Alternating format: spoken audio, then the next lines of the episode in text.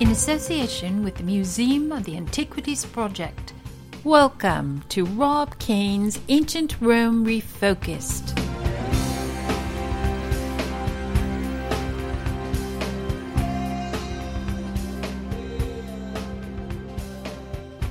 History for the Brave.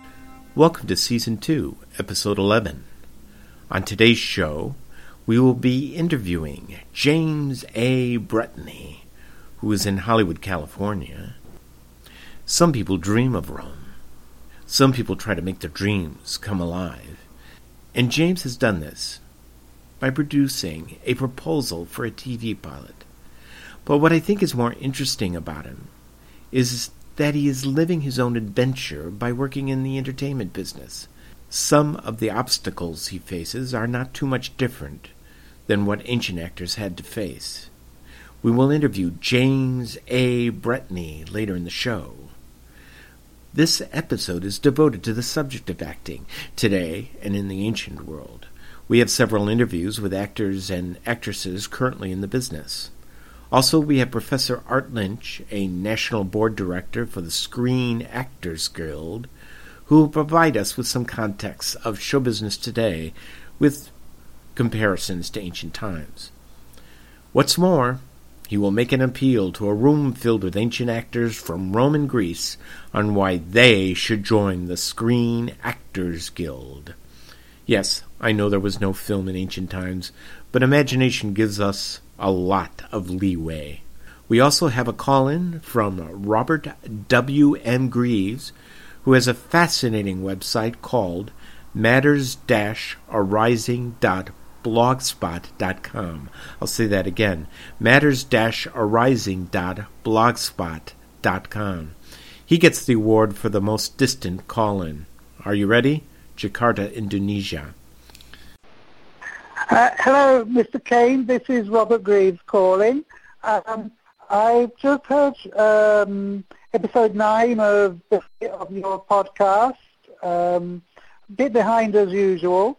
Uh, but I thought I'd uh, just phone you up with a few comments. I much enjoyed your recreation of um, Alaric's thought processes after the sack of Rome, but I was just wondering whether perhaps he would have gone for the title Augustus rather than Caesar. You know, Augustus at that time being sort of the title for the top emperor, and Caesar for the assistant emperors, who would be sort of next in line for the for the top job. I was also uh, interested to hear what your uh, archaeologist friend said about the uh, about um, the eagle. I, I, saw the film uh, and enjoyed it. it. Apparently, well, as you may know, it was uh, it was uh, based on a book by Rosemary Sutcliff, the the Eagle of the Ninth, which was published in about 1952. It was it was a novel for written mainly, mainly, I think, for young boys about 10 or 11 years of age. But it's a great book. I, I, I read it at that age and thoroughly enjoyed it. Um, really good. I read it, read it again recently. Um, she's got a marvelous way of, um, of uh, showing landscape, um, which really came across in the film as well. I think. It, it is a wonderful. It is a wonderful uh, book to read. I, I, can't I can't recommend it enough to your listeners. Yeah, so Eagle of the Ninth, Rosemary Cliff. Yeah, a really good book. Um, at the time it was written, um, nobody really knew about the um, later history of the Ninth Legion, so she she was quite within um, the knowledge of uh, people at the time in the early 50s and um, um, an eagle, or what was thought to be an eagle, was dug up in, on an archaeological site in Chester, which uh, which I've been to. It's a wonderful site uh, to go to, and I've actually seen the Eagle of the Ninth in the Reading Museum. That's uh, Reading, Berkshire, in England, of course. So, yeah, it she it really was based on what people people knew at the time she was writing. Um, also, uh, much enjoyed seeing the Cavafy poem on your blog, on the blog. My favourite Cavafy po- poem, also um, relevant, uh, especially to the theme of the uh, the Alaric and everything, is "Waiting for the Barbarians." Do read it if you can find it. It's on it's on the uh, it's on the web at cavafy.com. Hope you enjoy. It. Okay, bye. What are we waiting for? Assembled in the forum, the barbarians are to arrive today. Why such inaction in the Senate? Why do the senators sit and pass no laws? Because the barbarians are to arrive today. What laws can the senators pass anymore? When the barbarians come, they will make the laws.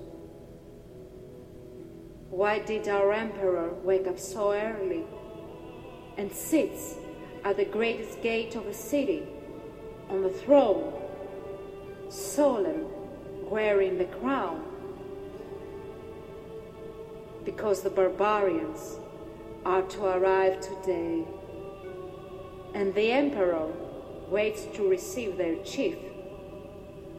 Indeed, he has prepared to give him a scroll. Therein, he inscribed many titles and names of honor. Why have our two consuls and the praetors come out today in their red embroidered togas? Why do they wear amethyst-studded bracelets and rings with brilliant, glittering emeralds? Why are they carrying costly canes today, wonderfully carved with silver and gold?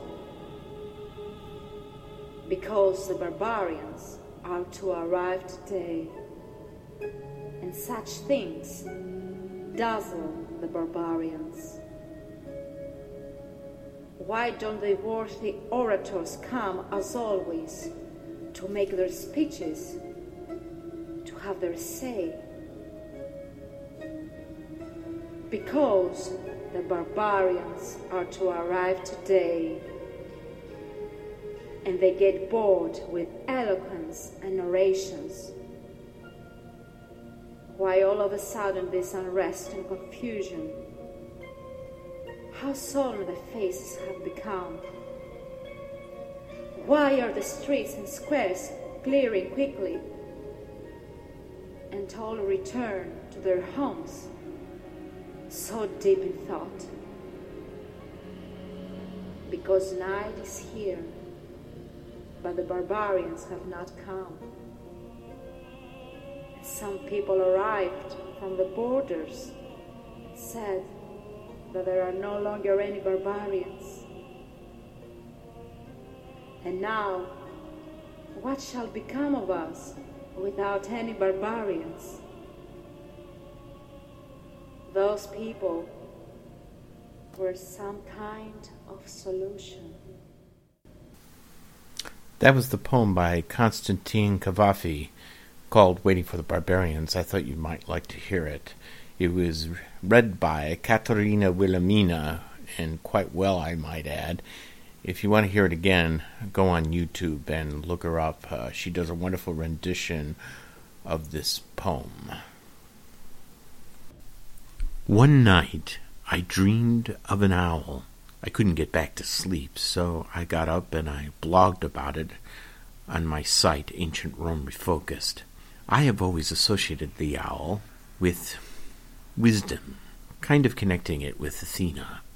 But to my surprise, I got a variety of reactions. One is an email that I got from James A. Bretney, who we are going to talk with on the show today, who warned me that the owl is associated with death in the Filipino culture. But I also got a telephone call from Tom, who lives in Arkansas. My name is Tom, and I'm a listener in western Arkansas and um, right on the edge of eastern Oklahoma, which was Indian territory at one time. And after reading the uh, uh, article online uh, on your blog entry, uh, 3 a.m., random thoughts, uh, dreamed of an owl, it struck me that uh, in Native American cultures, uh, specifically the Cherokee, the owl was uh, the symbol of death, which um, is probably appropriate uh, for a hunter like the owl is. But uh, I just thought you might find that interesting uh, that uh, the Cherokees have a uh, have an opinion uh, of that particular uh, bird and um, in its uh, symbolic meaning. Uh, thanks for all you do. Really enjoy the podcast and the blog, and uh, keep up the good work. Thanks. The title of this podcast is Who is Roscius, Archibald Leach, and James A. Bretney?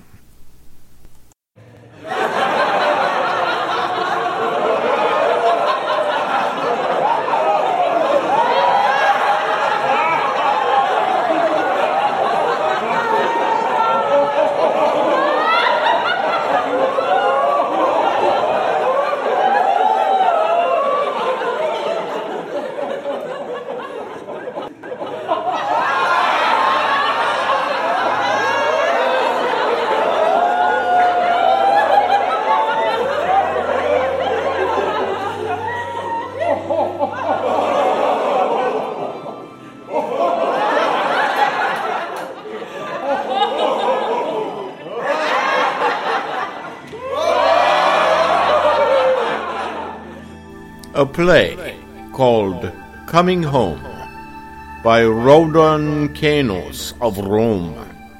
Prologue. They prepare for the theater.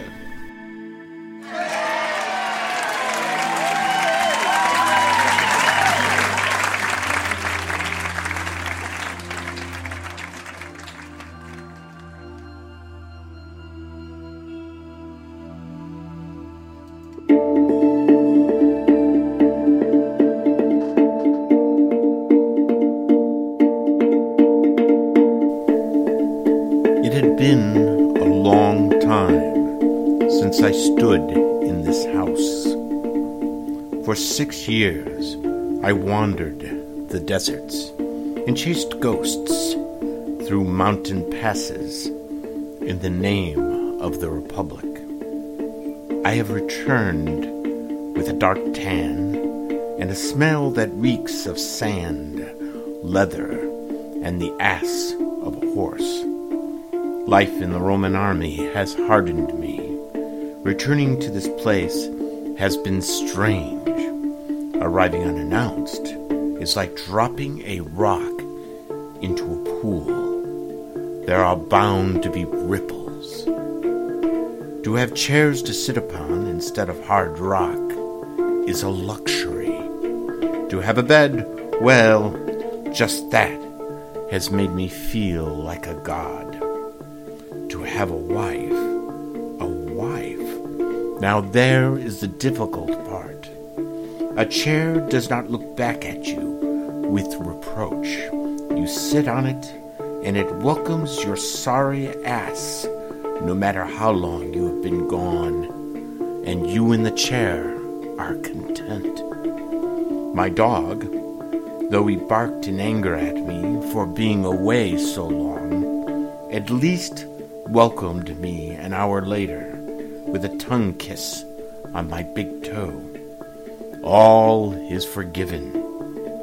But the wife, a wife, does not welcome the returning veteran with total compliance.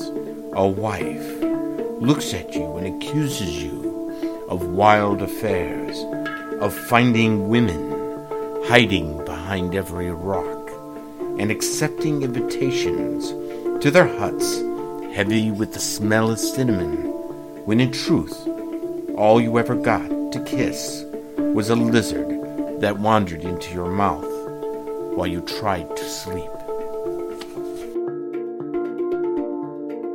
And those of you that have wondered what a lizard tastes like, a good comparison would be chicken with dirty feet. So when a soldier returns home after six years of absence, you do what you can to make the wife happy, such as take a bath till you stink like a Carthaginian whore that bathes in African flower petals, And though you stink of perfume, take her to the theater to see her favorite actor. His name is Roscius. I sit by the fountain waiting for her to get ready. Tonight, I am in full toga, and I have sent for a litter to carry us both to the theater. Two slaves stand outside, waiting for it to arrive. I am told Scythians make the best litter bearers, and I was careful to get the best, since some Rhodinian slaves dropped me onto the pavement. I have learned my lesson. Our atrium echoes with running water, and a bird has made its way inside and flits back and forth searching for an escape to the outside. He does not know where the exit is located. I know how you feel, little bird, I say to the sparrow. We have been married twenty years, but with all the times the army took me away, she and I were in each other's company for only maybe five at the most. I could tell you the location of a small town that has the best wine within 400 miles of the Syrian mountains, better than I could tell you my wife's favorite vintage. My wife and I are strangers.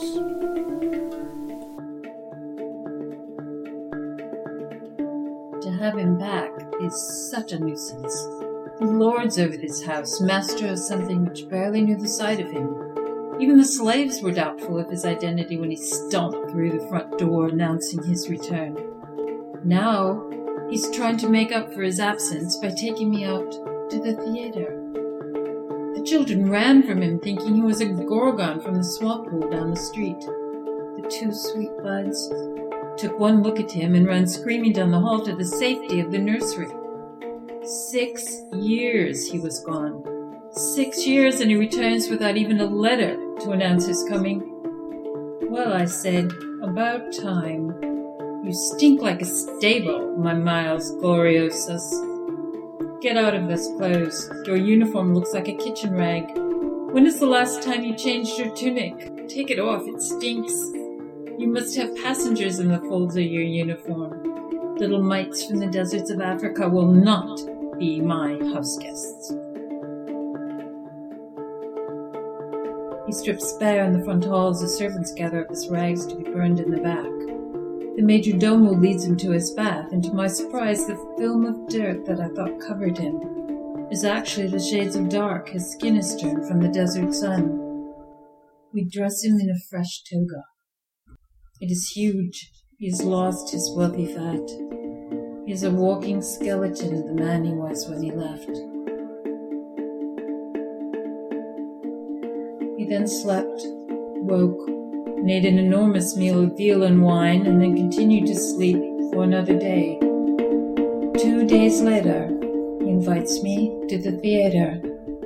A treat, he says. So now I sit in front of the mirror getting ready for our night out. The slave girl barely moves fast enough. My hair must be right. My dress must be perfect. All things must be correct. My husband has returned, and tonight we are going out to a comedy. I care not for comedy, but there is an actor in the cast that I must see. Where's that lazy girl with my pin? This afternoon, Roscius performs upon the stage. Roscius is handsome. Roscius has a perfect body. Roscius is refined. There's no dark dust of some foreign land upon his skin no stench of horse manure on Roscius. Now there's a man. I hope Roscius has a monologue tonight. I want to fall into the sound of his voice and have it surround me, enter me like falling into a bed. What a delicious thought. A bed with Roscius. Where is that girl with the pin? When she finally arrives, a little too relaxed for my taste, I pinch her forearm, and she yelps. It must be time for the litter to arrive. My husband is waiting.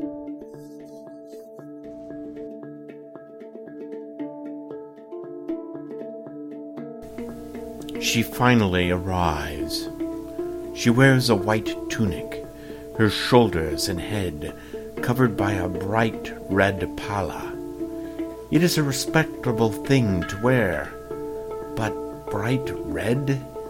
Does she wish for someone to see her at a distance? I notice that she wears the snake bracelet that I sent to her from Greece. A coiled serpent wraps around her left wrist, and it looks up at her with amber eyes. She appears even more beautiful than I remember her. Six years have done nothing to dim her reflection. Well, she is beautiful. I wonder, why did she marry me? I am an ugly bulldog with a broken nose. Oh, yes, blood and connections. I have them. The head slave calls out that the litter has arrived. We board carefully, our shoulders and heads comforted by pillows sprinkled with cinnamon. We ride, curtains up. She wants us visible to the street. I deny her nothing. But why does she want to ride with the curtains up? This afternoon the streets are busy, almost manic. People rush to get their business finished before the carts and cattle wagons of the evening are let in through the gates. The streets of Rome at night become a racket and a cacophony of noise and shouts as wine meat, and Greek statues are hauled down the cobblestone streets by ox and donkey bellowing their protests of having to work late. I glance at my wife. She is a beautiful statue.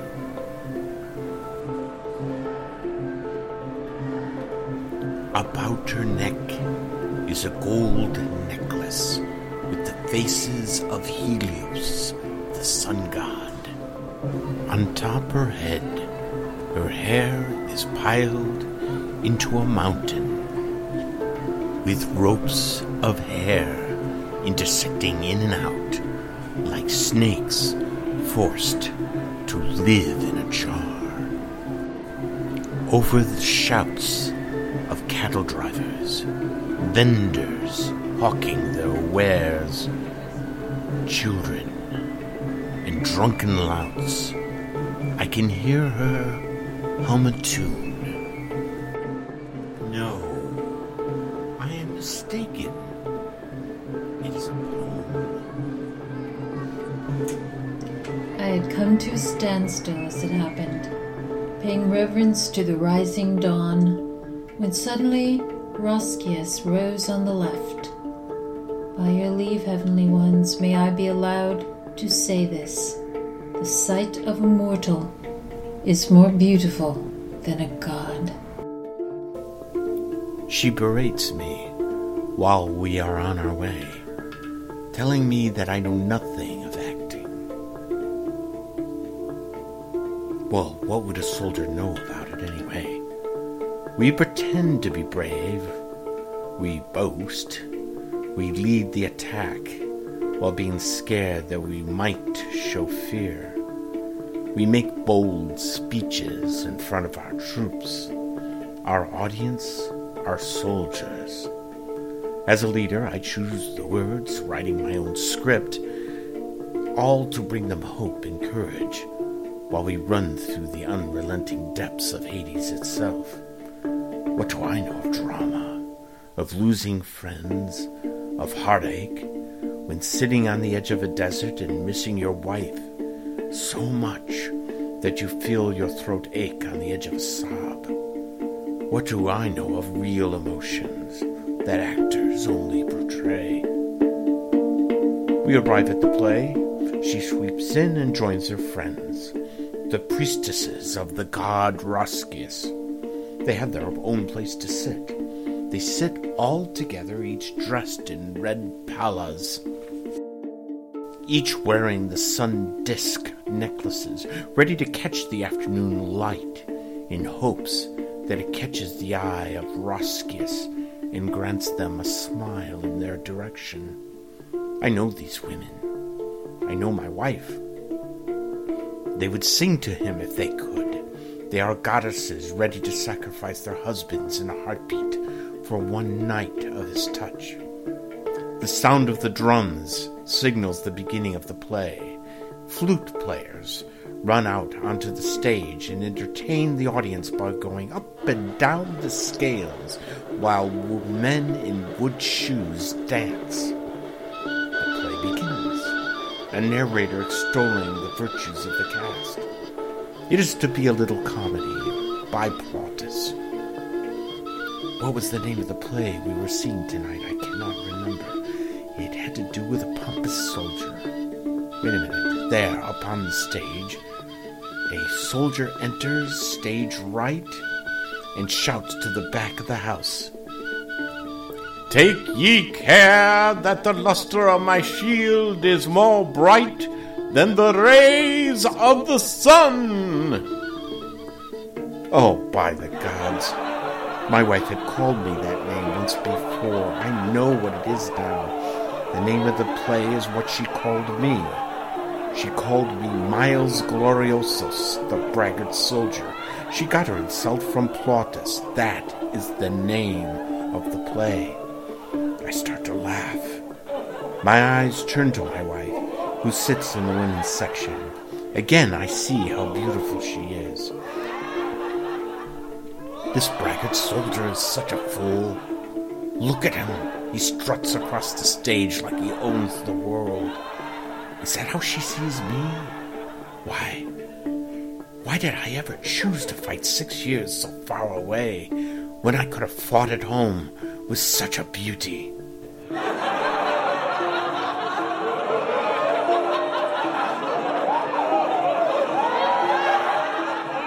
Roscius is now on the stage. He's playing the part of Palestrio, the slave. He's the clever slave who knows how to make his master jump. He has the key to the wine cellar and knows all the secrets of his master's house. With every line Roscius speaks, the audience roars with laughter. And the women in the red capes and their sun-disk necklaces filled with delight at the sight of him. I notice my husband. He's sitting several rows away with the men. He laughs heartily, I can see, at the performance on the stage. I've never seen him laugh in all those years he was gone, all those years. I certainly haven't seen him laugh since he's come back. There's my brown faced warrior, his white teeth visible in a wide grin. He's laughing so hard that tears are running down his cheeks. His head, ah, now it's thrown back as he laughs. Are his cares gone? Is he able to be lost in revelry and the joy of the ridiculous? Now I notice he's looking at me. His face seems brighter, not so serious anymore. He's looking at me with such. No, could it be? Desire? I cannot turn away.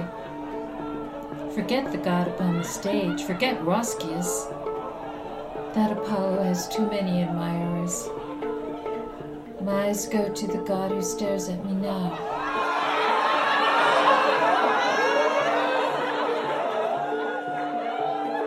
His eyes look only upon me. No red haired barbarian girl could keep him in the forest. He did his time, following the eagle, and has left her in her bog to return home. To me. The playwright Plautus makes fun of the never ending struggle between men and women. He holds us in contempt. Men and women are forever building walls, he says, between one another. In his play, the homes of the Greeks are crammed up together.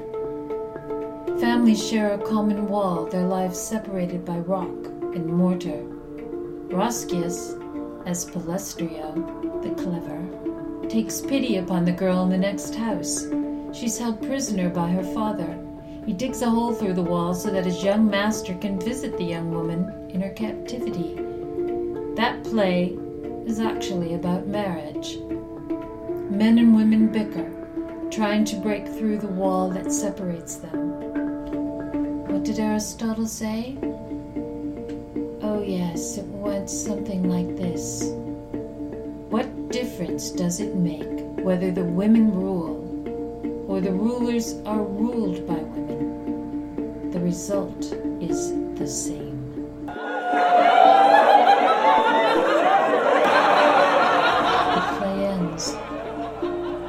Everyone's applauding. He's still looking at me,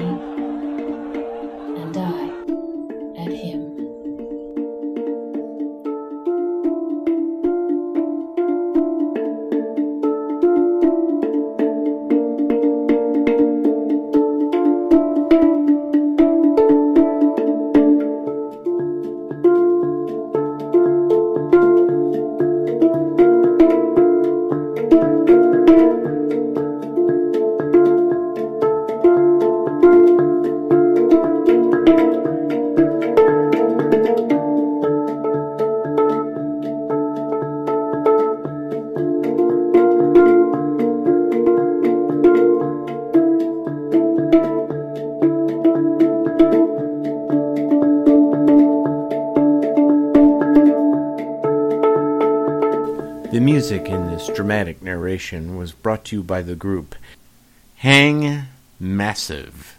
The title of the piece is called Once Again, copyright 2011. Playing the hang drums were Danny Cudd and Marcus Johansson. And if you like their music, I suggest you go to their website.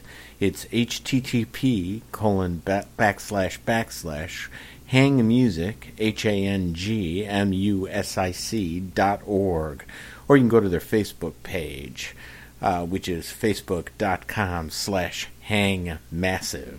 Both uh, gentlemen were playing the hang drums, and I think they did it mighty fine. So why don't you check them out and see what other music they have available.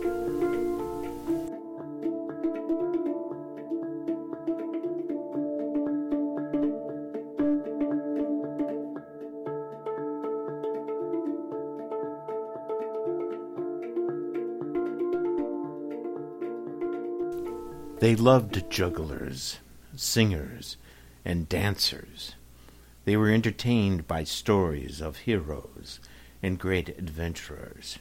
They were entertained by poetry, some of it high brow, some of it low brow. They enjoyed lascivious entertainments with half naked ladies. They enjoyed sex shows as well as morality plays. They enjoyed watching the misfortune of others, and were entertained by the excesses of the rich.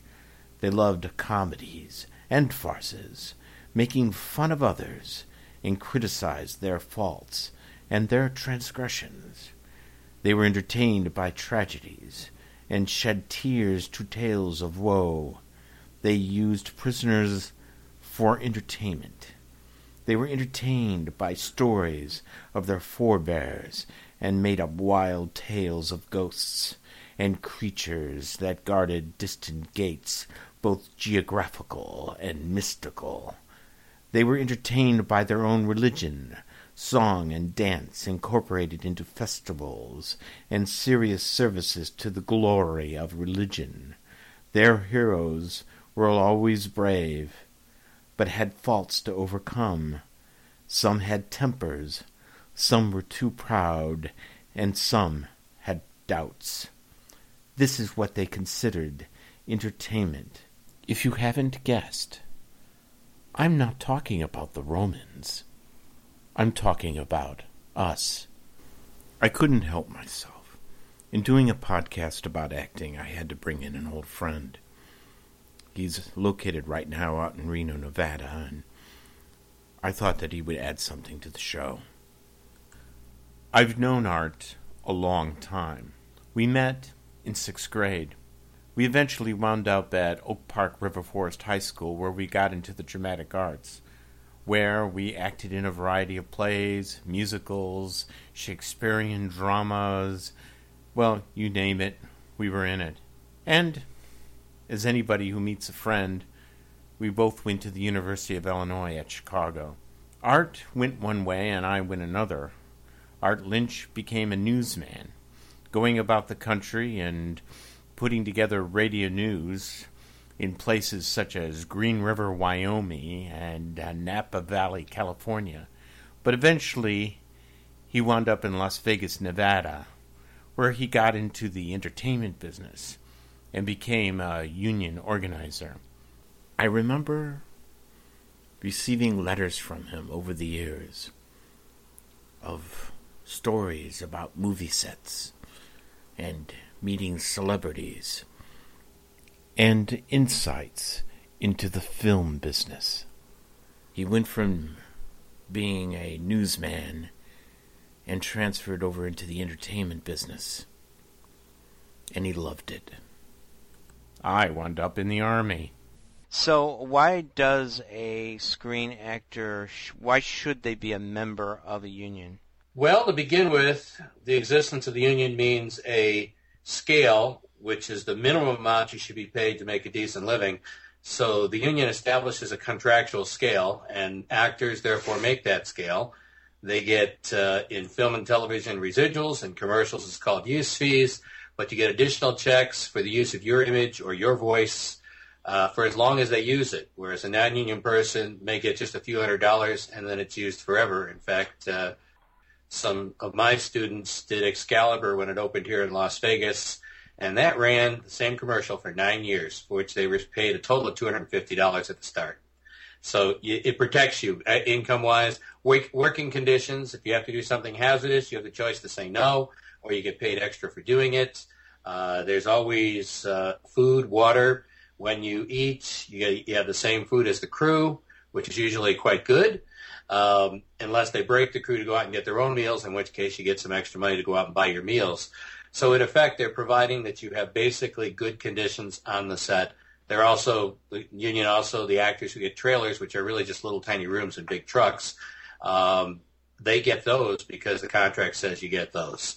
Uh, it basically protects the minimum safety standards, comfort standards. Uh, make sure you get paid overtime.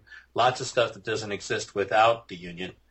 I'm not sure at what point it went from the Roman type guilds, but I know the Dark Ages came and they disappeared, and then of course you had the Middle the Middle the, the Middle Ages, the guilds forming. Those organizations were formed because actors were looked upon as equal, as you kind of mentioned about ancient Rome, equal to prostitutes. In fact, in the United States at the time of Abraham Lincoln, there were signs on various hotels and restaurants that said, "No dogs or actors allowed." and that's the time of, of course, Booth and um, the theater in the United States was at an all-time high. It, that's they, it carried all the way into that part of the United States anyway, and and uh, really didn't disappear until after the Civil War. That strong bias. Well, I uh, picked up a book called Performance and Identity in the Classical World by Anne Duncan, and she talks about the whole acting profession in the early times of Rome. It, it all, and she takes it back to the philosophy of being true to yourself. There was a question of equating acting with basically lying. Was the actor actually uh, taking part in a huge lie by uh, pretending to be someone else? So what they were doing is they were setting up suspicion of the actor.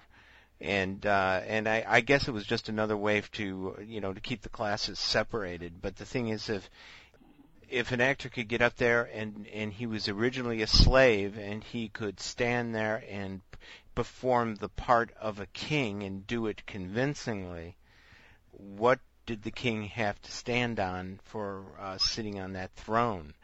And it made those who sat on the throne or who were of the patrician class nervous because this slave could perform the part so well. Anne Duncan makes a, a convincing argument that the, this this matter of distrust may have started to the fact is the profession itself is is is performance, performing something that's not true, but may be based in truth. But uh, uh, now, this predates Rome, though. Why were Greek choruses looked so highly upon then? Ah, but each country had its own view of the art. I, I'm taking it from basically a Roman view. I think the Greek actors had a much better rep uh, than the Roman ones did. In Greece, some people became citizens through acting. Um, so they must have had a fairly high rep for that to happen. In the Roman thing, it was a little more difficult, and thus we came to we come to the actor Roscius, who uh, rose from slave to freedman to uh, equit. The uh, dictator Sulla handed him his gold ring and and brought him up uh, to stand with the citizens of Rome. But the thing is, once he put on that gold ring, he wasn't allowed to act anymore, or rather accept money for it. So he lost his source of income the moment he became a full-fledged citizen in Rome. He's he's not one of the his story is not one of the many. It's one of the few. Uh, but the thing is, is that he they thought his performance was so wonderful, and that he conducted himself so much like a citizen of Rome in private, that the uh, dictator Sulla made him a citizen. But the thing is, he lost his source of income the moment he put on the gold ring. Hmm. I wonder if Roman scouts in the military were trained by actors. Oh, you've got to tell me where you're going with that one. Well, I don't know. I'm just wondering because uh, obviously during World War II, um, David Niven helped train the gentleman who was doing Montgomery as a vaudevillian on stage. Niven toned him down and trained him how to actually act like Montgomery, and they put him in uh, North Africa along with that fake army and faked out the Germans that, who thought D-Day was going to come from the south. That's true. And, and did the Romans do the same thing? Did they did they have? I know they used locals, but did they have Roman citizens trained how to appear local and disappear when they were doing reconnaissance? You know, I don't know. It would be interesting. It would be. It would be. Except, except you know, I could conclude this with uh, something I remember Gore Vidal said, and I can't, I can't quote him directly. I wish I had it in front of me. He said in in all of uh, in all of the history of Rome, not once did the Praetorian Guard uh, train an actor to pretend to be emperor. we have a segment ready for you. It seems before Art came into the studio, we he and I took a little trip and uh, we recorded it. So uh, we got it uh, ready for you, and uh, we'll play it. And I, I think you'll enjoy it. So let's listen in. This is Rob Cain. Uh, we have transported Art Lynch in our time machine uh, back to approximately 51 BC. We convinced him to make a speech, to make a pitch to a theater full of actors, writers, and poets uh, in the theater of Marcellus. It's a beautiful theater built on level ground. It has uh, Doric and Ionic columns, and we filled it up with uh, such notables. And this is really easy to do when you have a time machine. But uh, we full, filled it up with a variety of notables. Everybody from uh, Aristophanes, Euripides, Plautus, Seneca, Sophocles. We got Herodotus. Uh, we, get, we even got Homer. Homer didn't want to get into the time machine, but we were able to get him in there just the same. And what Mr. Lynch is going to do is he's going to make a pitch to these famous writers, these famous actors. We even got Roscius in the audience, and uh, he's sitting in the front. A lot of people right now, I can see him from where I'm standing, who are just thrilled that he's here. He was just as handsome as he was back during the time of Cicero. Mr. Lynch is going to make his pitch on why having an actors union is important. Now they do have guilds in 51 BC, uh, but Mr. Lynch is going to try to bring some of his oratory skills in describing why a Screen Actors Union Guild is important. Now, they don't have movies back in this time period, but the thing is, I think the Screen Actors Guild is willing to do a few adjustments in their bylaws, especially since time travel has been discovered. It's a whole new source of union dues, and they need representation like everybody else. So uh, everyone's in their seats.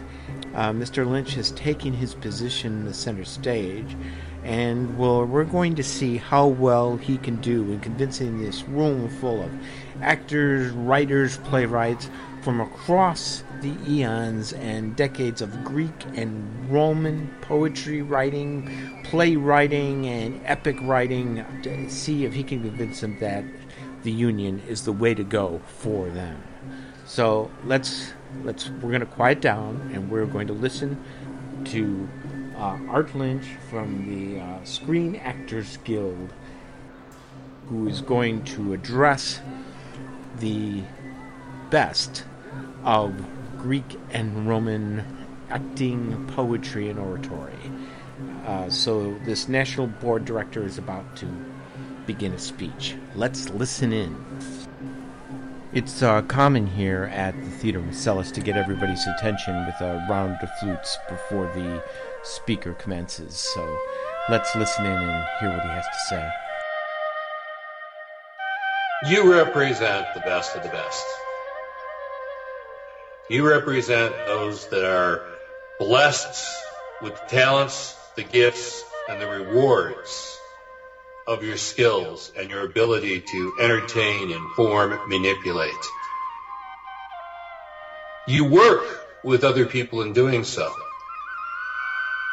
Those other people do not have the benefits that you do. Those other people do not have the abilities to rise up or to be treated with the respect that you receive. You will have a stronger, stronger troop, a stronger place in society, and a stronger position when you're at the tables of the leadership if you have well-trained, well-treated, and professional people backing you up and behind you when you perform.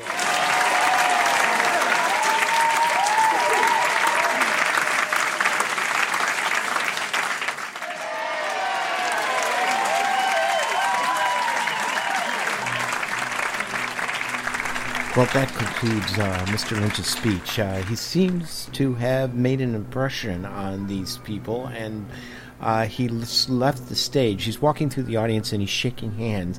And we're going to try to get a comment from him as he makes his way to the exit of the theater. Uh, Mr. Lynch, Mr. Lynch, can you spare us a moment, please? Mr. Lynch, please, uh, I'd like to ask a question. Thank you. Mr. Lynch, uh, how effective do you think your speech will be tonight? It might not work because, of course, in ancient Rome, uh, the value of life and the value of a lot of things was different than now. So it is quite probable that these same people would not be sticking their necks out for the uh, what in England would have been called later the plebeian class.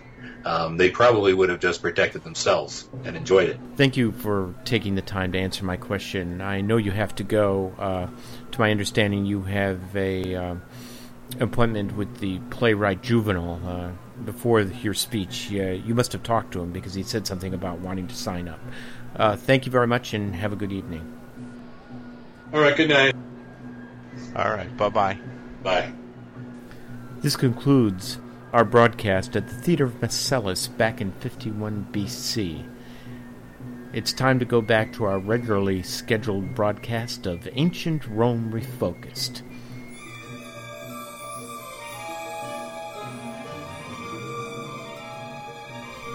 Who is Quintus Roscius Gallus? At one time a nobody, an upstart on the acting scene. We all have to start somewhere. He was born of slaves, and he was eventually made a freed man by a benevolent master. Now, talent is noticed in Rome. The ability to say a line and do it with feeling is a rare gift, especially if you can recite Homer. To make others feel is the important thing. And the Romans are a tough lot. You know the type I mean. The Stoics. Those are the types that can stand on a ship and hold on to the mast, and as it sinks between the waves, pretend to feel nothing because they preserved their dignity. Roscius knew there were Stoics chuckling to themselves all over Rome. But only at night, when the wife went to sleep and the moon was full and the crickets were in the air to join them in their laughter. Now Roscius probably started out performing in small acting troupes, maybe doing two or three shows a day, running between theater to theater, and could be seen in the streets, hurrying to his next performance. To spout lines in a play by a Greek playwright the actors speaking Latin so that it could be heard and understood by the Latin ear. If you do two or three productions at once, this makes acting a dangerous sport.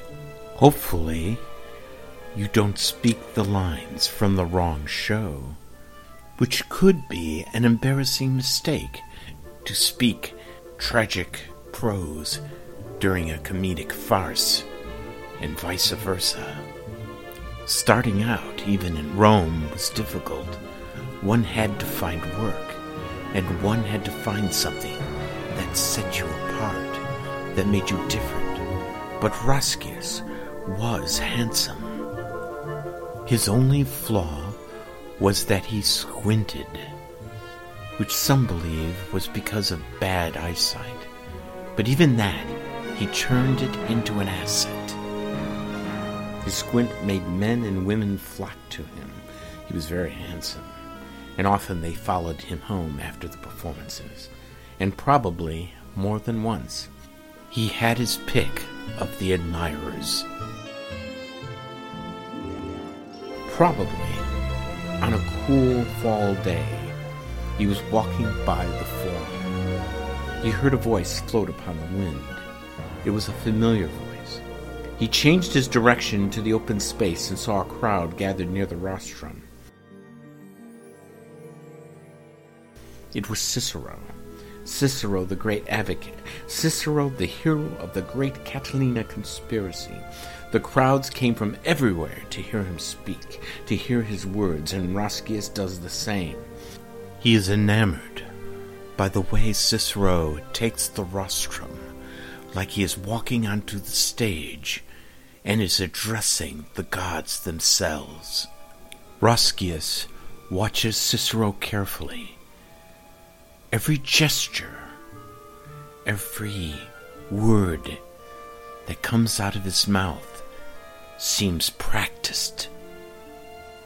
It is perfection. Roscius listened intently to Cicero's speech, and something happened. A fly flew too close to the great man's nose, and without missing a beat, Cicero reached out and plucked the fly from the air and crushed it between his two fingers. At the moment, he spoke of crushing the Catilina conspiracy. The crowd roared with laughter and approval.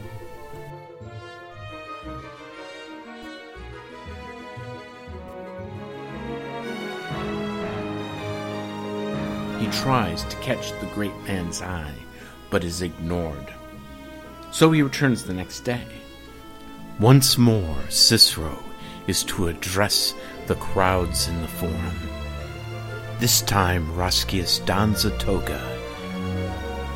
He is a tall man and he towers over the crowds. He has come to watch how Cicero stands on the rostrum. He listens to how Cicero speaks and pays careful attention to the inflections of his Latin. He is copying Cicero. He is studying him, how he stands, how he speaks. Roscius has even changed his hair. No prissy do of an actor, no curls. He now has the unkept hair of a man who twists strands of it at night to come up with the perfect line in writing a great work, a great speech to be heard in the forum, a man who pulls his hair out while he thinks great thoughts. Roscius copies every move that Cicero makes, how he walks, how he addresses the crowd, even the inflection of how he speaks. He is copying him down to the very minutest detail.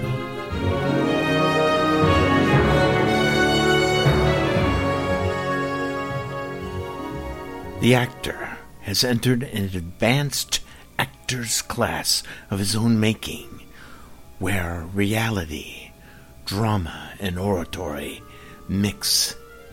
Roscius can now see that the great man Cicero has noticed him. Well, it's not hard to do. Every move he makes is being copied by the handsome young man who stands in the audience. Cicero stops for a moment in the middle of his speech and wonders why this man comes day after day to watch him. And there's only one reason he can think of. Another noble has decided to take up the law. The reason Cicero is so enamored by the young man is that Cicero is staring at himself.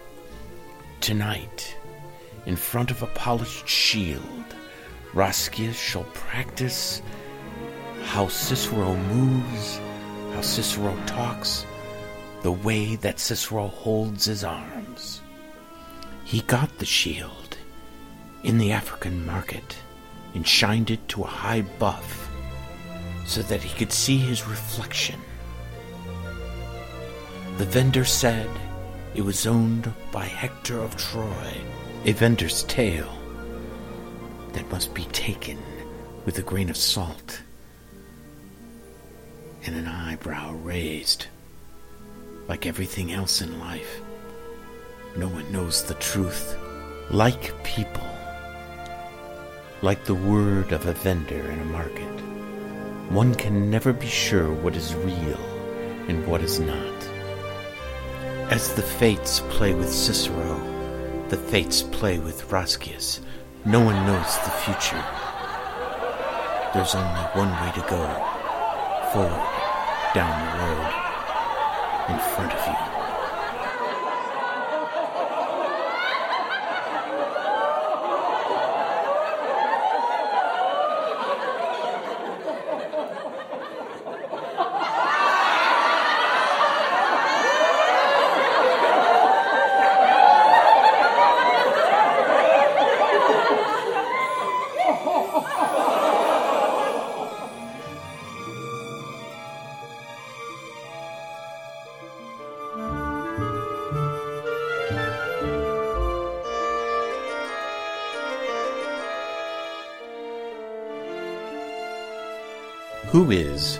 Archibald Alexander Leach, otherwise known as Cary Grant? Well, at one time a nobody, at one time an upstart on the actor's scene. He was born in Bristol, England. His mother was placed in a mental institution by his father. He was abandoned when he was ten when his father remarried. He was expelled from the Fairfield Grammar School in 1918 and out of necessity joined a stage troupe where he learned the skills of stilt walking and tumbling.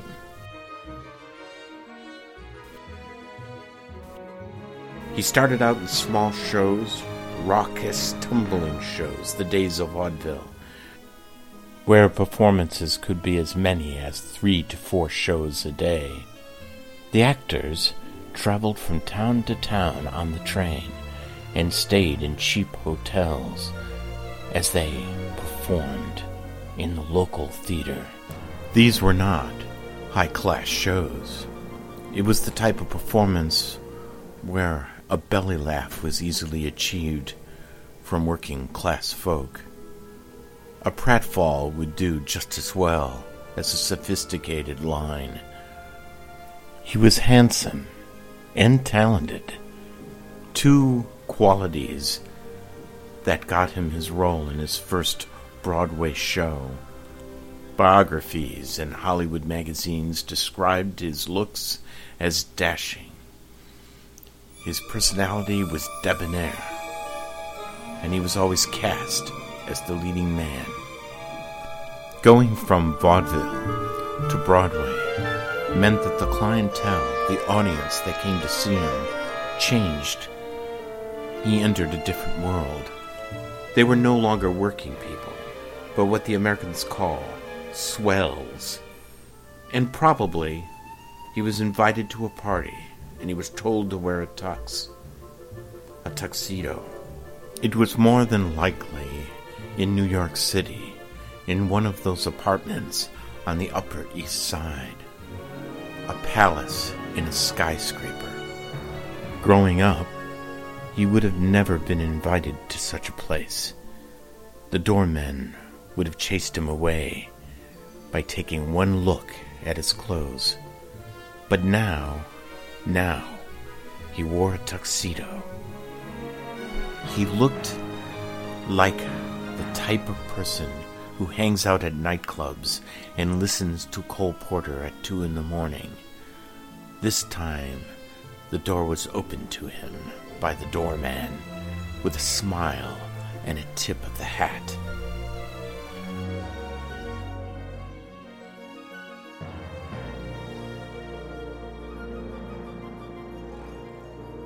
A butler answers the door and takes his coat, not even giving him a second glance. The room is filled with black tuxes, and the women wear white silken gowns. This seems to be the standard uniform tuxedos for the men, white silken dresses for the women, drinks and cigarettes for everyone. In this monkey suit, it is no different than wearing a costume. He is playing a part, and the room is filled with his audience. Archie feels he has entered a fantasy land, something he only read about in books or seen upon the screen for a penny a show. As he walks around the room, talking to the guests, he is always slightly afraid that his Bristol accent will accidentally fall out of his mouth. He had obtained a record on diction. A man reciting Keats in a posh accent.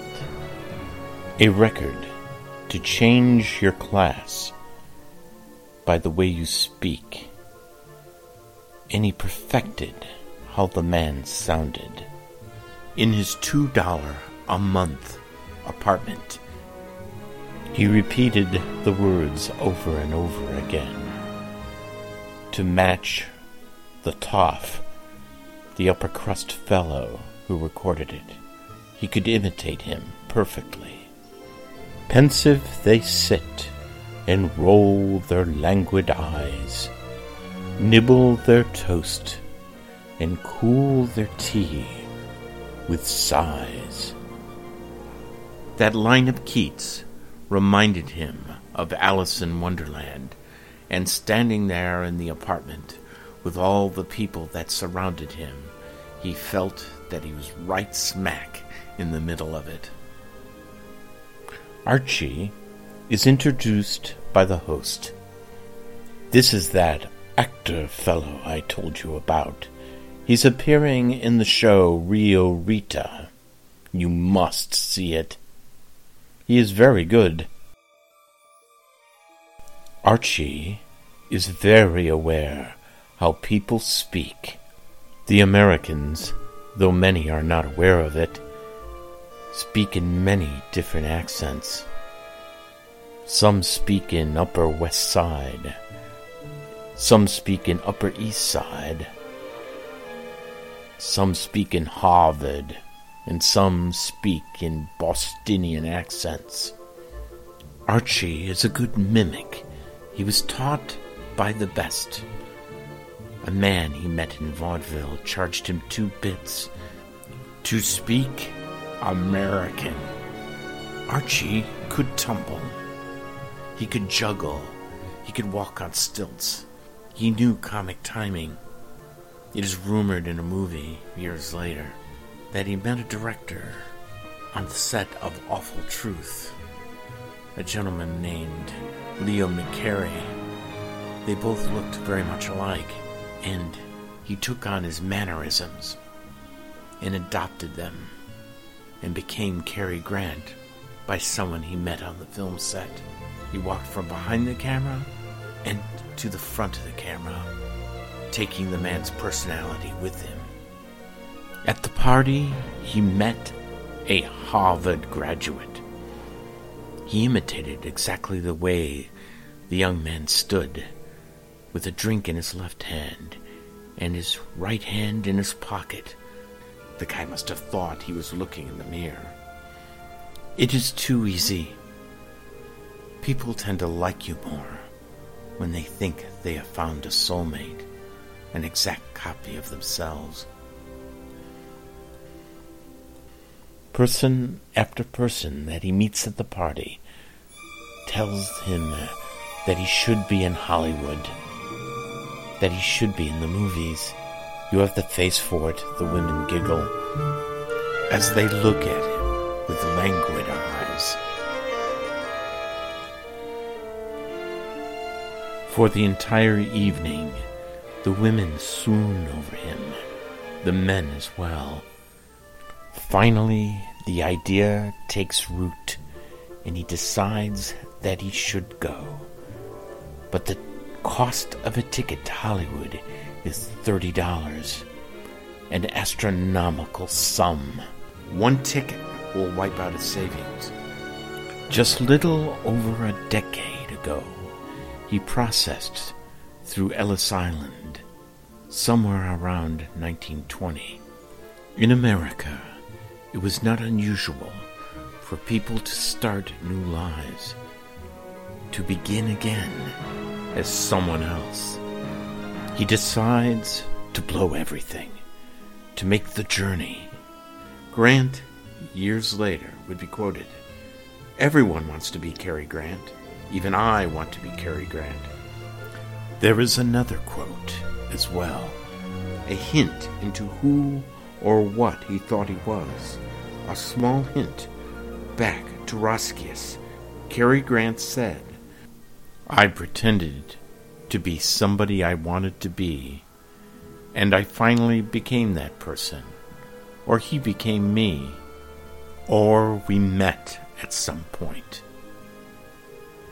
Probably, probably, when he was alone, he looked at himself in the mirror and made the decision. He could see himself in the shiny mirror, and he practiced a smile and a look.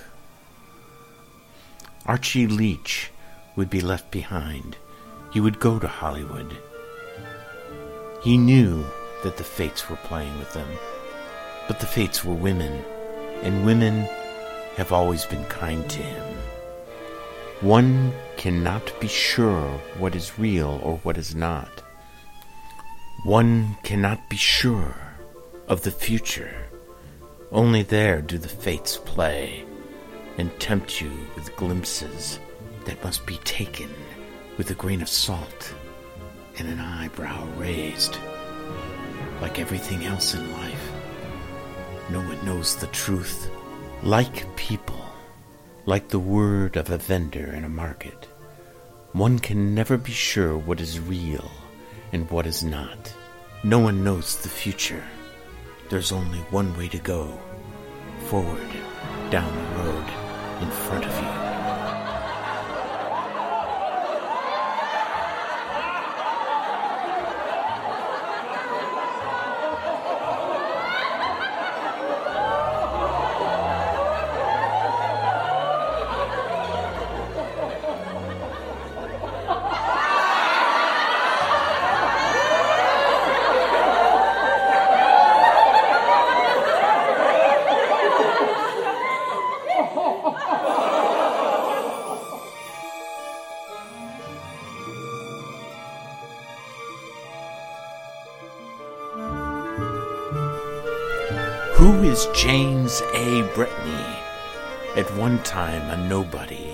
At one time an upstart on the entertainment scene. In previous segments, we tried to answer who is Roscius? Who is Archibald Leach? I get to interview the man himself and those who know him. I think you should know him, too.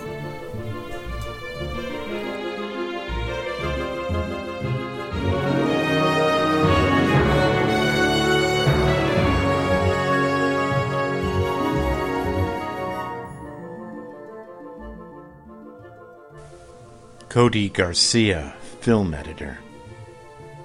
Well, James is a very passionate and dedicated man. He works harder than anybody else I know. He's really good at working with people, getting a team together. He surrounds himself with the best people. He's really he's really a nice guy once you get to know him. He may seem a little rough around the edges, but once you get to know him, he is one of the best producers and directors I've probably ever met. He's a great friend, and he's pretty much a great mentor to me, actually. He's taught me a lot of things about film, about how to deal, how, about how to be professional, and when I've had hard times, he's helped me out in the past. He's helped a lot of people out, and in fact, he's pretty much the go-to guy for everything. If you're if you're in trouble, if you need something, if everybody else has bailed on you and you really need someone there to help you out, James is your guy. He's the only guy who will stand behind you, even though everyone else abandons you. He would be the man in charge. He would be the one setting the rules. Greyson Lewis, actor. Saying this is what needs to happen, but he'd be in a happy manner. He'd he'd keep people calm because he he knows how to do that. He knows how to how to keep people happy and calm and keep them safe. So he would be the one directing people, okay, this is where you need to go, this is the exits, this is this is what needs to happen to get everybody out alive. Originally, I wasn't going to audition for him. It was actually my brother, but I just tagged along with him for the night. Michelle Stratton, actor. And James, for fun, had me read for him, and he ended up calling me practically the next day, offering a role in his production. It is then I asked her if she got the part simply by showing up on the set. She was quick to answer. Basically, yeah. I get involved in a lot of productions that way. It's kind of weird. But, yeah. I told her that she must have made a big impression on James because in his email he indicated that he took one look at her and decided to go home and write her into the script. I guess so. I mean, hey. Michael Kripchak, actor on James A. Bretney. He he's probably laughing and talking to a lot of people, um, being loud and friendly, and he's probably making deals and you know selling the people he cares about. That's the one thing about James. He he will always talk you up, and all the people he's worked with, like he's always been very glowing. Yeah. Michelle Stratton. James actually did something that no other director has ever done for me, and I found it a very unique uh, technique to help the actors. What he did is that we had a scene where me and another actress had to produce a lot of tension between each other. So he pulled the other actress aside and told her, listen, you need to pull Michelle's hair during the scene. You need to insult her while we're not filming. So she just, you know, she's hate, feels hatred towards you. So basically this woman comes up to me while we're not filming and she tells me how unprofessional something I did was and I got very angry at her because oh. I thought, well, how dare she, you know, criticize me.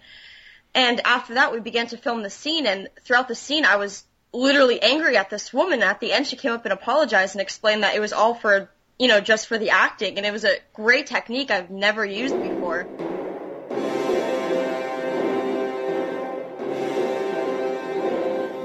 Constitutional crisis.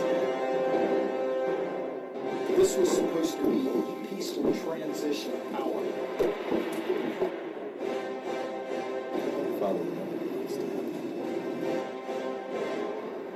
Marcus Antonius. James A. Bretney, movie director. Tell us about your project. Uh, my project is called Universal Empire. It is a TV series pilot uh, set in ancient Rome. 87 BC, at the time of the Marian Revolution. I've always been fascinated with ancient Rome and stories about Julius Caesar. And once I got reading about these men, I, I couldn't stop reading about them. And then the BBC HBO series Rome came out, and I felt compelled to sort of add to it, given what I've observed and read, particularly from Plutarch's Lives. Uh, I've used a lot of public domain research, the uh, NLD.edu, that resource, uh, the, the books of, of Livius, and going to the original source themselves, as well as reading a couple other books. Uh, one book is History of Rome by Michael Grant that I've leaned on quite a bit. What is important about writing an historical drama? Is it the history or just the conflict?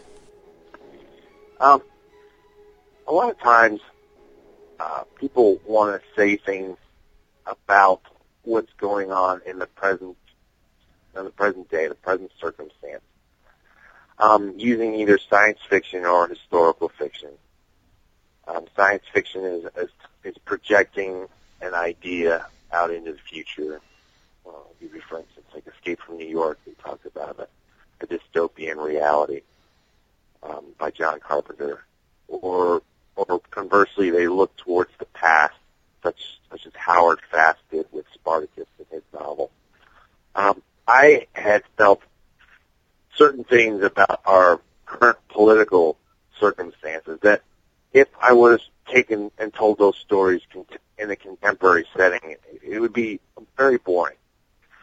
So I find that visually it's more interesting to to describe maybe our present circumstances by using um, history as a vehicle.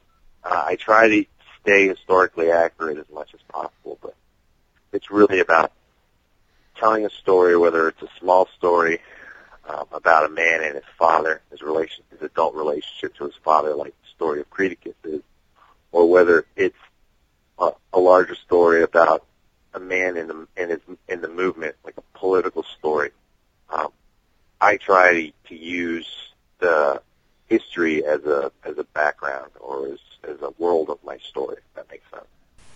If you wanted to find an actor in Rome, you simply purchased one. But even that took skill. You had to find someone who could recite Homer, or was pretty enough to be accepted as the hero upon the stage. But nowadays, it's a little easier. Yeah, there's lots of ways to get actors. Uh, LA Casting is my primary resource. I find it is a very powerful resource at finding um, talent. Uh, Backstage West is another good resource. You can also contact the agents themselves if you're going after a particular star. But um, I did, I, you know, I had a, uh, I, felt, I developed a number of, of uh, friends and contacts who are actors, people I've worked with before, and I wanted to work with them again. Um, for this movie, I, went with, I went with people that I knew and people that I've worked with before, and that they're typically people that I depend on. So.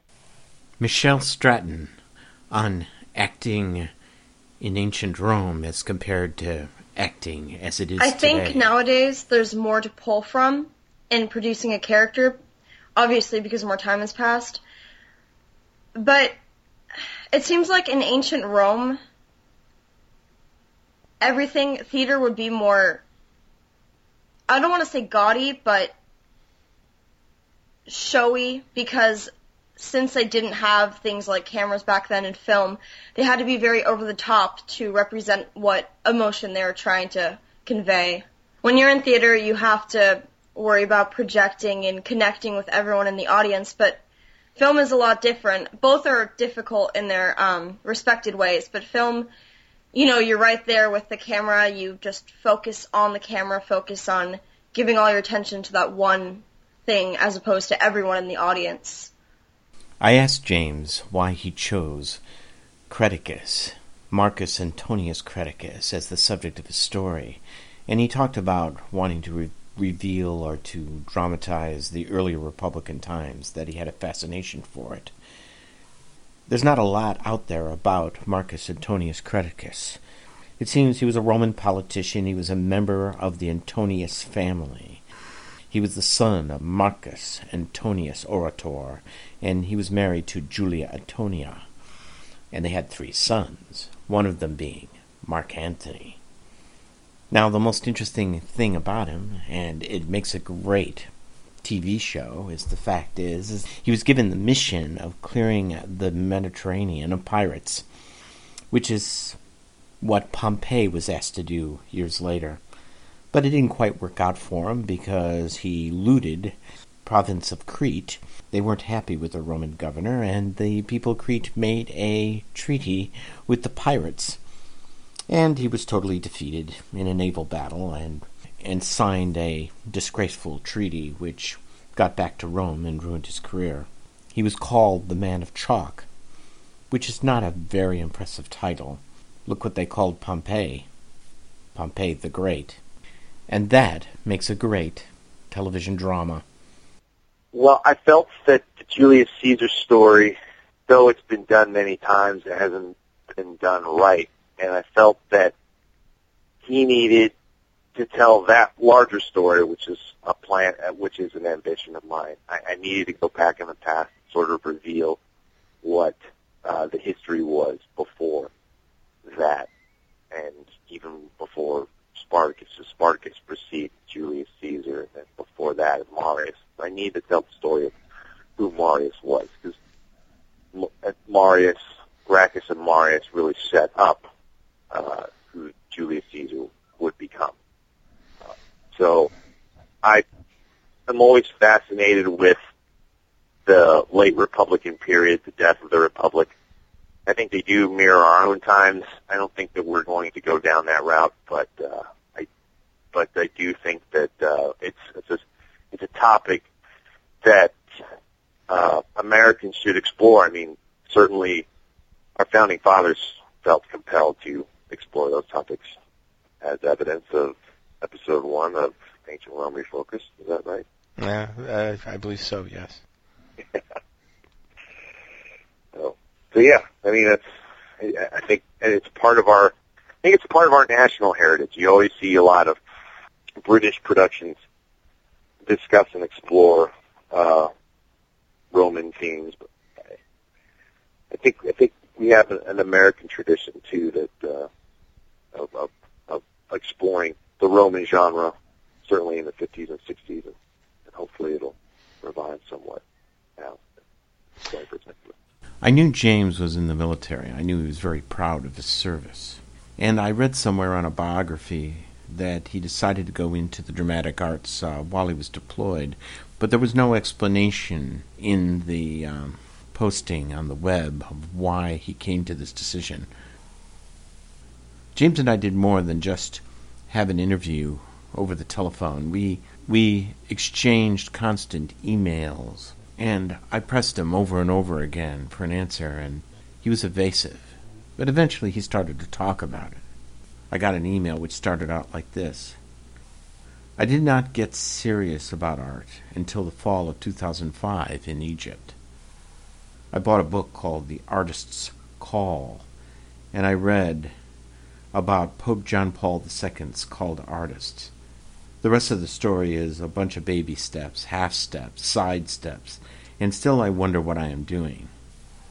Art is tough because it brought about suffering a lot of times great art sometimes. Oh, I don't know. The paragraph ends there. He piqued my curiosity. I had to look it up. Letter of His Holiness Pope John Paul II to Artists, published in 1999. I found it on the web. In bold, the first headline reads The Artist, Image of God the Creator. Paragraph 1.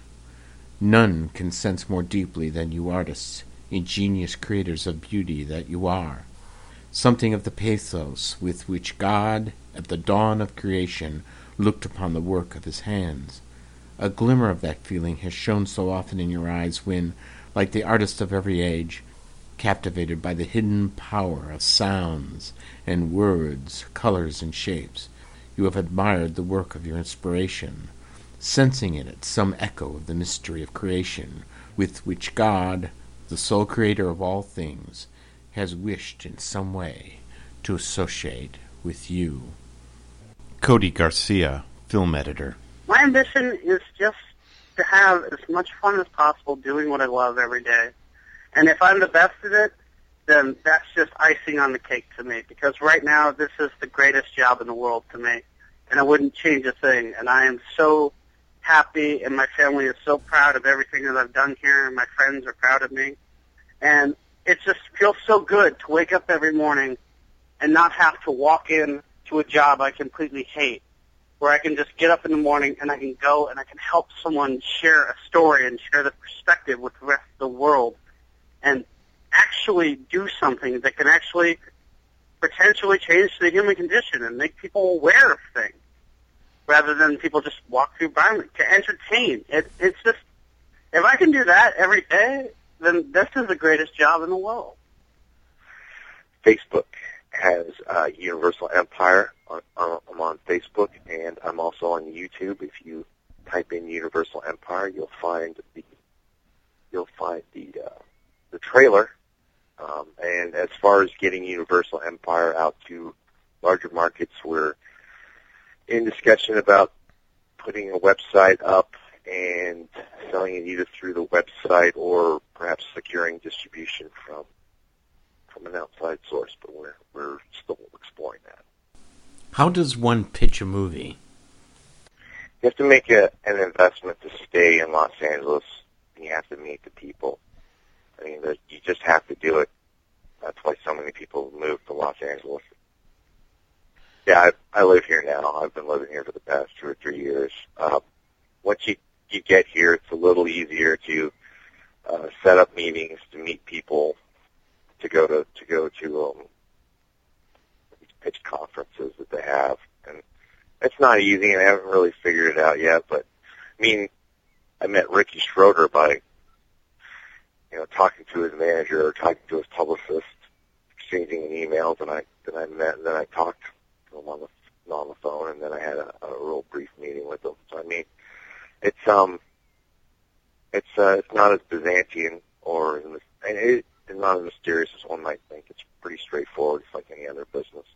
So Any advice to anyone making their own movie? you have to do what's in your heart. You have you have to express yourself. That's why Americans are the most productive people in the world, because we have uh, a, we have a, a, an ability to be more creative. But definitely express yourself, find it, uh, and find your own path. That's that's the best advice I can I can give to anyone. Have you always been interested in movie making? something I've always been interested in, but it's not it's something I did wasn't always didn't always do. I always felt that it was uh I felt it was for somebody else. I, I just didn't have the guts to really explore it, uh, or to be honest with myself or who I really was. So it took some time, um, and and the army was a part of of my learning process, and, and I'm glad I did it. But but uh, it was something I've always wanted to do. Yes. What are you working on next? Well, I have a number of um, intellectual property that I'm developing, including a Western and, and some that I've acquired. This business is all about helping yourself and helping other people. So, taking the Universal Empire to the next level, uh, getting it pitched, getting it distributed and out there is certainly my, my next goal. What's your favorite part of history? It doesn't have to be Roman, I'm just curious. I do, I do. I, I'll be honest with you. It is, it is the Romans because uh, the Romans enjoyed a, a standard of living not seen by any other people until the Victorian era. I mean, they had hot water, they bathed, they lived in houses, and and, and they had centralized heating. And I mean, yeah, I, I remember the the stories, uh, the the episode the episode where he talks about the the hardships the Romans had to deal with. But uh, by and large, the Romans enjoy the same standard of living as our our our ancestors did a hundred years ago. So I think that's quite remarkable. Okay, uh, you got an unlimited budget and the resources of Spielberg. So, what part of Roman history, other than Creticus, would you undertake? Let's see. I would think that the Second Punic War would be a very interesting topic. It would have to be a multi. You'd have to tell that several hours. So to be able to get the budget for something like that would be incredible. Uh, the ship, uh, well, there wasn't a lot of ship battles, but the first Punic War they had a lot of ship battles. But uh, the story of the Battle of Cannae would be great. I love dealing. I love working with lots and lots of extras, and I love those epic battles. Uh, that would be great. That would be perfect. Yeah, Hannibal is. is I think uh, Vin Diesel's trying to get uh, get that story told, and he's been trying to do it for a while. Know. That would be probably something worth exploring. Do you see any comparisons with America today and certain periods of the ancient world? Yes. We are in a point where we have to de- decide whether or not we're going to choose the path between uh, Cato and, and Caesar, or I think in our American history we're trying to discern that next path. I, I think that that is the defining point of our times is to decide, okay, well, you know, which which path are we going to choose? Are we going to stay with a republican form of uh, democracy, or are we going towards monarchy or dictatorship? Uh, those are questions that uh, we all, as a nation, have to decide, and we will. I think this nation's been worrying about that for a long time. Probably 200 years. Yeah, yeah, exactly. Um, uh, so tell us, what, what do you think is the next step for your project? Uh, what do you think has to be done? We have to finish the, fi- the fine cut. Um, it's just getting the time and the resources to finish the fine cut is where we're at. The important thing of being an editor is understanding the rhythm of the story, Cody Garcia. understanding the emotional bits, the emotional pieces. Because it's so easy just to chop up like a story and just basically just show a story. It's a hard thing to get people involved in the story, to make people actually feel the story rather than just watching a story. Because believe it or not, when you're editing, the story itself is actually alive. The whole thing is alive. It's a living, breathing object. And it's talking to you. And it's trying to tell you how to get the best movie out of what you have. But here's the catch. You have so much stuff in there in your way that you have to sort through it all. It's like a giant puzzle. And you gotta find the best thing. And you, it's just tinkering and messing around and trying to figure out what works best, what works here. It's just little tiny emotions. It's a game of inches. And if you can just get that one look, maybe that one look of redemption on a guy's face, or maybe that moment of realization, or maybe there's a moment that makes people sad. You know you're on the right track, and you know you're going somewhere with it. And to me, that's what it's all about. It's all about finding those little precious moments that help accelerate a story beyond just a guy showing a story on a screen. I'll tell you how this this whole thing went about. It came about. First thing I did was I made alliances, friendships with the reenactors. The reenactors had the equipment and they had the costumes. Without the equipment and the costumes, um, yes, there's several groups in LA. There's a the cohort Praetoria, which is led by a man named Tony Martos. Uh, there is a prop master named Kyle Kalema who provided a lot of the props for this. He's a he's a working prop master. He's he's excellent. Um, and then there's the San Diego group called the Knights Legion Hispania, led by uh, John Marker. Those those three men right there. Also, Bill Whitley, who was a part of the cohort Praetoria at one time, since fell away. Those three men right there provided 90% of my props.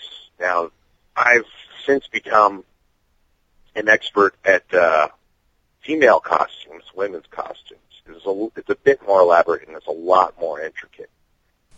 Michelle Stratton.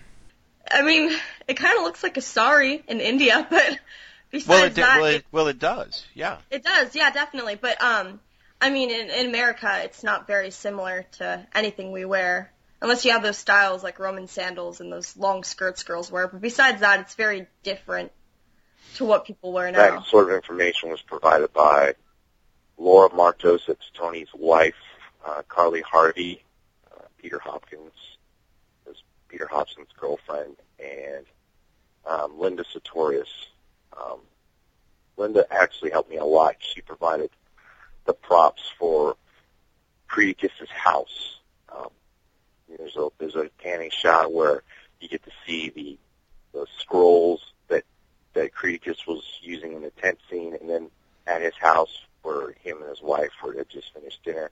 All those were provided by Linda Sartorius, who she was very generous. That's why she has um, she has a producer credit.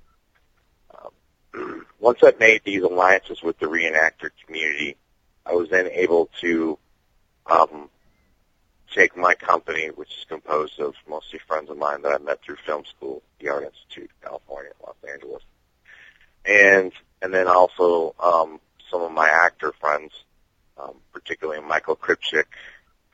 First thing, really, when it comes down to roles, and I get this also from just talking to casting directors, is are you right for the part?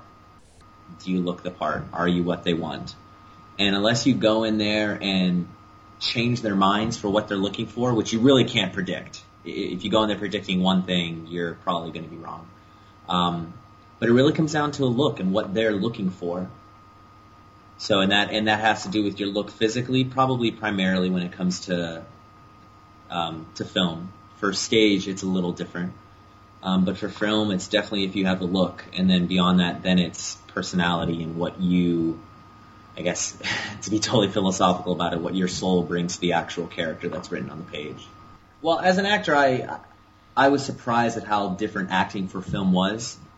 It, on, on some levels, it, it's it's very very night and day when it comes to prep and uh, acting on stage. You get time to, you know, you have two three hours to actually go through your character's arc um, on stage. In acting, you could be shooting the end at the beginning and go from a laughing scene to a crying scene just because locations are important. So that's from the acting standpoint. But as far as actually getting cast, uh, film is so much more about look. From stage, you could put on tons of makeup. From stage, it feels like people are more interested in the actual performance. But I met these people through through school. Um, I'm the school for the, the post 9/11 GI Bill, and you know the military does teach you how to to organize and manage people, manage resources, and project project and risk management. So we were able to pull it all off in four or five days, which was incredible. Now I directed it um, with something like this that's so personally, I had to direct it myself. Greyson Lewis, actor. James asked me to come down and uh, portray the antagonist in his film, in his pilot. And I didn't know what I was getting myself into because James went full on everything with armor, with recreating everything as it was.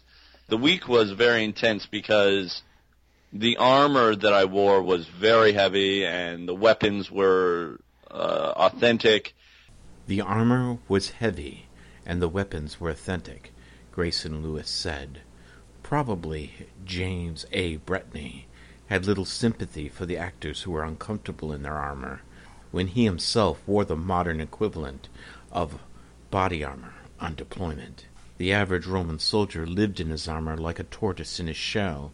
He ran in it, stood guard in it, and would fall down in it, bruising shoulder and rib where the slam of the body came up against the ground. This is the crossroads between reality and fiction. The armor is your second skin, and one is happy to stink in it if it means you live another day. Armor is heavy when you march twenty miles in it, and the authenticity of your weapon is how well it saves your life. But if you can portray that while the camera is rolling, you're good to go. It was it was a quick a quick film, a quick shoot, but it was very intense because Jimbo Jimbo likes to keep his his his shoots as professional as possible. It was very quick stop and go. This is what we need to do to fix this. Uh, if you don't understand any of this history, I'll explain it to you to where you you know what you're saying. And it was it was a wonderful week. I, I learned a whole lot about Roman history, and I, I met a lot of great people on the shoot. I was deployed three times, well, four times if you include Egypt. Most people don't. I was deployed for two months in Sulaymaniyah, uh, Stan, uh, with the 10th Special Forces Group. And then with 10th Group, we went back in Mosul for five months, and from from January to May of 2004 during the April uprising. That was not fun.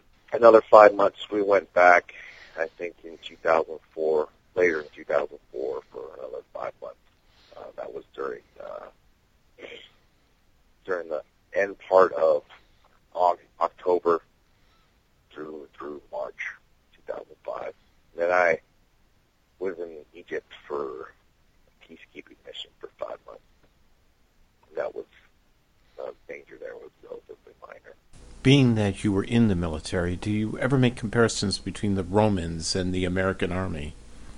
Absolutely, absolutely. Uh, a lot of the things that the Romans did still exist today, including the organization from the squad, platoon, company, that that sort of organization that formed out of fighting the Samnite Wars still exists today.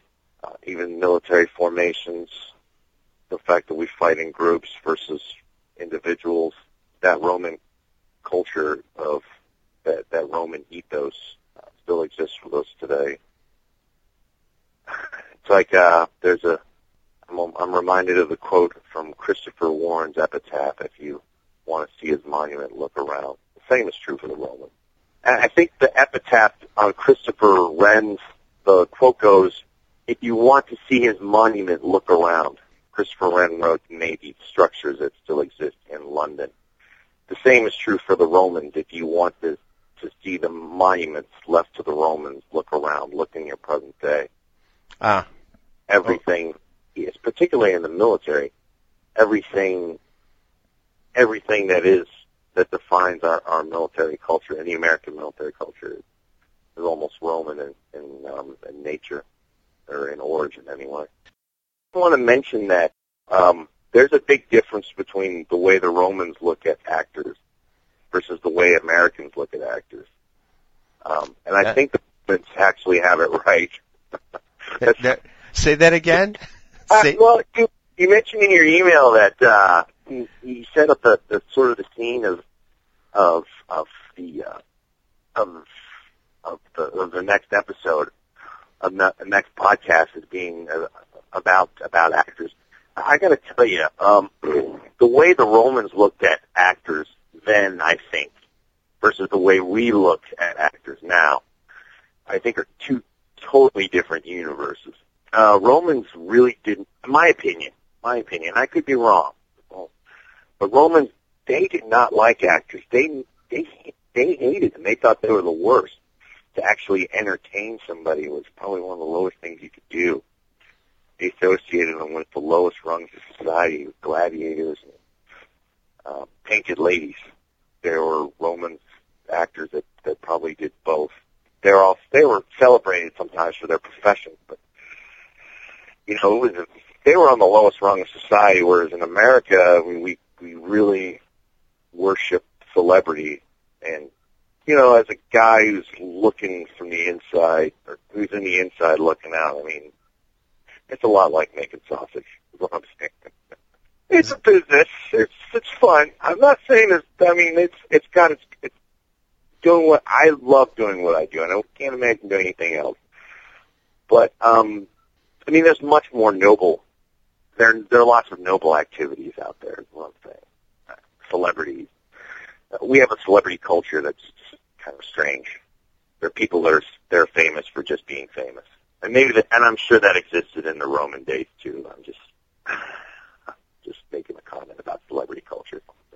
In regards to setting up a scene, how do you get a crowd of people to do what you want in character? Good question. Um, a lot of these people are professionals. Um, either they have, either they're getting paid for doing it in the past, or they've made the investment that that's what they want to do is to eventually get paid for their work. So when you, so they're very familiar with the set protocol, camera speeding, sound speeding, actors ready, out on set, action, you know.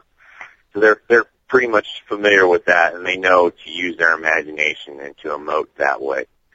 Directing extras is primarily a job for the assistant director, and in my case, it was Donata Williams. Prepping the actor is different. Uh, it's a little bit more complicated because the camera's on the on the actor. Um, I use a variety of techniques learned from three of my mentors, Yves Martin, uh, Mark Travis is another director, and then John Sarno is an acting teacher in North Hollywood. But primarily, you want to go with goal, motivation, and conflict. What is the what is the goal of the character in this scene? The goal it is for Creticus to receive a report from his friend and to drink with him. What's his motivation? He wants to be liked by his friend, Lavinius. Lavinius is his friend. Um, what's the conflict? The conflict is is Lavinius is sending him information that he doesn't want to hear. That that is the basic scene breakdown. Then you have to create a kingship um, that didn't exist. I mean, Max Aria and Michael Kripchak, they didn't know each other very well. They worked together on a film prior to that, but they didn't know each other. So you give them exercises to sort of get them to like each other. They say, okay, well, for two minutes, you guys are going to compliment each other. And compliment each other for 30 seconds or two minutes or how long.